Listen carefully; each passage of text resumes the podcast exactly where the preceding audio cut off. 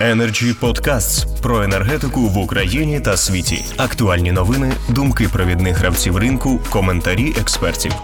Energy Podcasts. трейдерская деятельность может осуществляться вообще без лицензии, как мы все знаем.